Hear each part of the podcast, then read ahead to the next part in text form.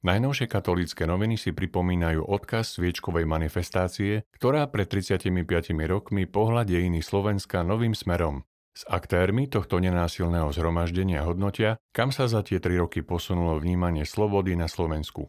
Veriaci vtedy prvýkrát vyšli z kostolov na civilné námestie, aby obhajovali práva všetkých ľudí.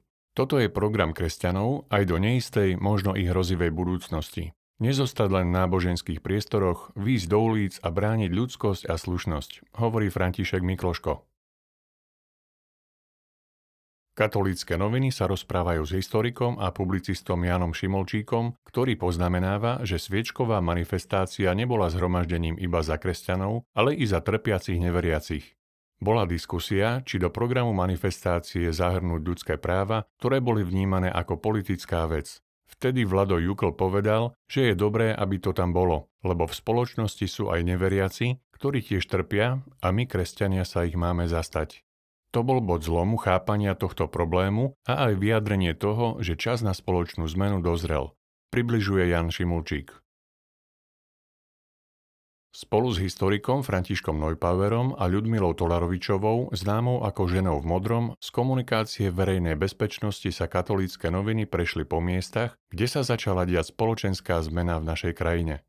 Nenásilné zhromaždenie sa sústredilo hlavne pred historickou budovou Slovenského národného divadla na Hviezdoslavovom námestí v Bratislave. Po štátnej a pápežskej hymne sa približne 5000 dav začal modliť druženec. Boli sme odhodlaní vydržať. Nemali sme transparenty, nevykrikovali žiadne heslá. Držali sme iba sviece, spomína Ľudmila Tolarovičová. V rubrike Duchovná obnova sa Michal Vivoda zameriava na šieste Božie prikázanie Nezosmilníš. Sexuálnym správaním vytvárame puto v dobrom aj zlom zmysle. Puto odovzdanosti, bezvýhradnosti a stálosti, ale aj puto hriešne a nezriadené, ktoré nám spôsobuje problémy. Nezriadené sexuálne vzťahy v nás zanechávajú stopu po celý život, pretože sme si vzali od niekoho niečo, čo nám nepatrilo, vysvetľuje morálny teológ. Katolícke noviny sa v rámci seriálu o slovenských diecézach pýtajú na aktuálne výzvy v Bratislavskej arcidiecéze, ktorá vo februári oslávila 15 rokov. Bratislavský arcibiskup, metropolita Stanislav Zvolenský, v rozhovore približuje radostné chvíle i náročnejšie záležitosti arcidiecézy.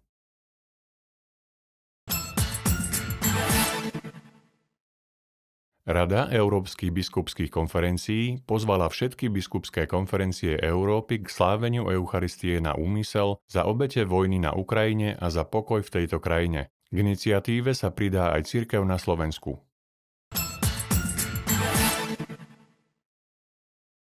Z titulnej strany sa na čitateľa pozera súčasný minister školstva, vedy, výskumu a športu Slovenskej republiky Jan Horecký, s ktorým sa v rozhovore rozprávala redaktorka Adriana Matoľáková o školstve z obidvoch strán, učiteľského i ministerského stola.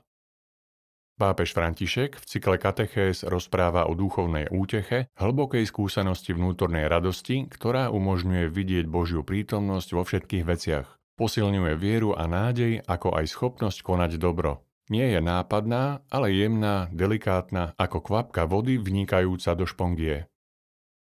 V téme tohto čísla sa Lenka Pasternáková dotkla povolania učiteľa. Učiteľská profesia vyžaduje vysokú mieru motivácie pre službu ľuďom, o mnoho vyššiu ako v iných profesiách. Nezabudla ani na obdobie dištančného a online vyučovania, ktoré ešte jasnejšie ukázalo, že osobný kontakt učiteľa so žiakom nemôže nič nahradiť.